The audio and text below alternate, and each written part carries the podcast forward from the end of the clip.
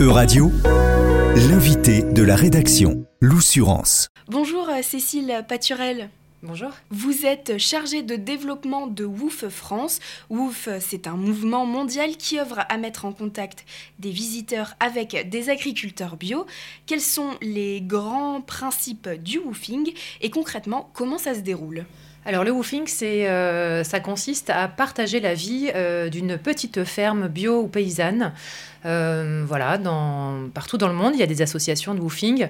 entre, ça peut être d'une journée à un mois maximum. Voilà. C'est une pratique qui a augmenté depuis euh, la pandémie de Covid.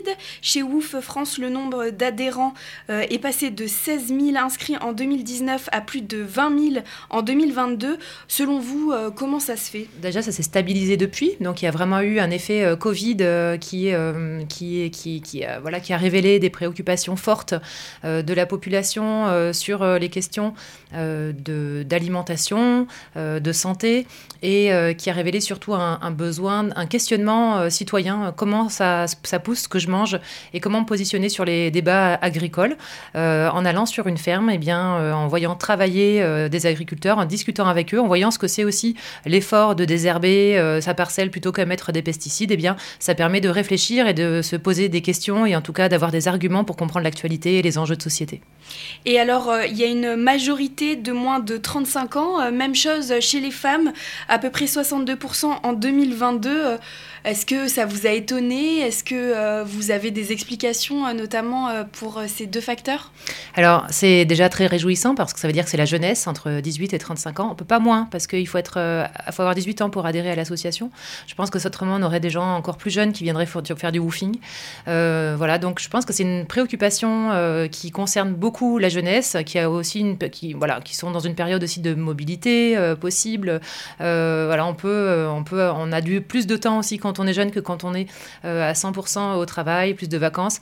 Je dis ça, mais aussi on a beaucoup de, gens qui travaillent et qui vont faire du woofing pendant leurs vacances, c'est pas exclu. Donc ça reste la majorité de nos adhérents, 18-35 ans en effet. Euh, voilà, donc euh, à mon avis, une préoccupation citoyenne de, qui nous réjouit d'avoir des gens jeunes qui se posent ces questions-là. Et vous l'avez dit, cette augmentation du nombre d'adhérents chez Woof France, il s'est plutôt stabilisé en, en, tout cas en ce début de 2023. Voilà, il se stabilise. il y a eu effectivement cette cet effet, euh, cet effet Covid euh, qui a, qui a joué, euh, sortir de chez soi et se reprendre en main les préoccupations alimentaires, ça c'est certain. Aujourd'hui, ça se stabilise, mais on a toujours un mouvement jeune qui est aussi sensible à la notion d'association, c'est-à-dire que je précise que nous sommes bien une association avec des adhérents et les forces vives qui nous composent. L'objet de cette association, ce n'est pas d'avoir plein plein d'adhérents, c'est surtout de répondre à notre mission éducative qui est euh, l'éducation populaire à la terre, c'est-à-dire former les citoyens aux questions, aux enjeux euh, de l'agriculture euh, biologique et paysanne. Alors, est-ce que vous avez beaucoup d'Européens qui viennent en France faire du woofing? Alors, euh, paradoxalement, c'est vrai qu'on a tous cette image-là, mais euh, l'immense majorité des gens qui vont faire du woofing sont français. Donc nos adhérents sont français en majorité, euh, suivis, de, de très très loin, c'est un petit pourcentage, on a plus de 80% de nos adhérents qui sont français, suivis des Allemands, voilà, nos voisins allemands qui sont très très friands des questions aussi de ces questions-là, d'aller aider sur les fermes, sur des notions de solidarité, des enjeux voilà, citoyens. Et puis enfin, on a les Anglais, et puis après les aussi qui, euh, qui, qui, viennent faire du woofing en France, mais ça reste des toutes petites minorités par rapport à, voilà, dans la masse de nos adhérents. Et est-ce que vous avez un regard sur euh, les Français qui vont faire du woofing ailleurs?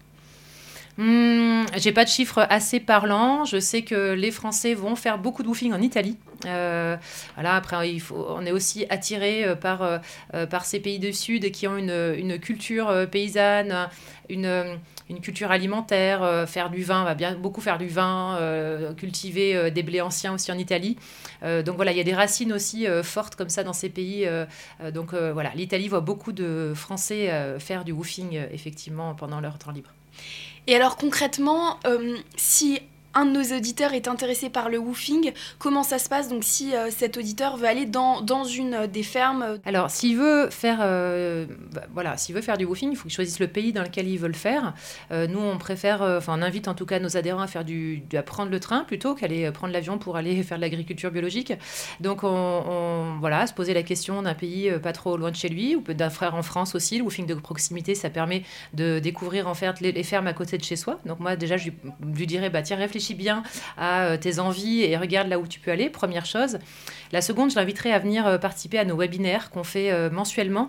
Donc on effectivement un petit webinaire en ligne à destination des personnes qui sont intéressées. Ils verront l'équipe salariée qui va leur parler un petit peu des valeurs, de la façon dont ça se passe sur place, des limites aussi du woofing parce que on est très préoccupé parce que pour que ça se passe bien, on forme nos adhérents, on forme les fermes. Voilà, de participer au webinaire. Et puis enfin, si ça l'intéresse, si ça correspond à ses intentions, eh bien, de prendre une adhésion sur notre site internet qui s'appelle euh, wouf.fr, en tout cas pour la France, mais sinon wouf.net, wouf.net, qui permet, qui est la plateforme internationale, plateforme associative internationale, sur lequel il pourra choisir d'autres pays. Voilà. Et si par exemple, un agriculteur, un fermier en France veut devenir hôte d'un woofing. Est-ce que c'est possible? Comment on fait? Alors, si euh, quand les fermes veulent rejoindre le réseau WOOF, donc c'est-à-dire devenir ferme d'accueil de séjour en woofing, eh bien, elles doivent d'abord remplir un, document, d'abord regarder les conditions. Il faut que ce soit effectivement des petites euh, structures paysannes, familiales, collectives ou parfois associatives. Elles remplissent dans un premier temps un dossier de candidature en ligne. Elles ont ensuite un entretien téléphonique avec un des membres de l'équipe. Et suite à cet entretien, donc qui est le deuxième filtre, on détermine si euh, elles, sont, elles ont le bon profil ou pas. Euh, et puis, euh, voilà, si elles ont le bon profil, elles suivent encore une formation pour voir dans quelles conditions on accueille en woofing. et puis, voilà, ensuite, elles peuvent rejoindre le réseau. Et quels, sont les, retours que vous avez de personnes qui vont faire du woofing? J'imagine qu'ils sont différents suivant aussi la durée du, séjour woofing. Donc c'est comme je disais, c'est entre un, jour et un mois. Euh, les retours qui nous font le plus plaisir, en tout cas, c'est quand on a des gens qui vont changer leurs habitudes alimentaires en rentrant chez eux. Euh, voilà, une plus grande conscience du geste de consommation, euh, voire de moins consommer aussi. Ça, ça, passe par voilà, arrêter d'aller dans le supermarché et puis privilégier par exemple des AMAP, qui sont des associations qui privilégient l'agriculture paysanne locale donc euh, choisir voilà, de changer ses habitudes de consommation, par exemple. Mais ça passe aussi euh, tout simplement par une lecture euh, aussi des, de, de l'actualité agricole, de comprendre plus précisément ces enjeux. Parce que finalement, ce woofing, y a, ça peut être un séjour un peu touristique, mais ça peut être aussi un déclic, entre guillemets, pour certaines personnes qui veulent se reconvertir professionnellement, par exemple.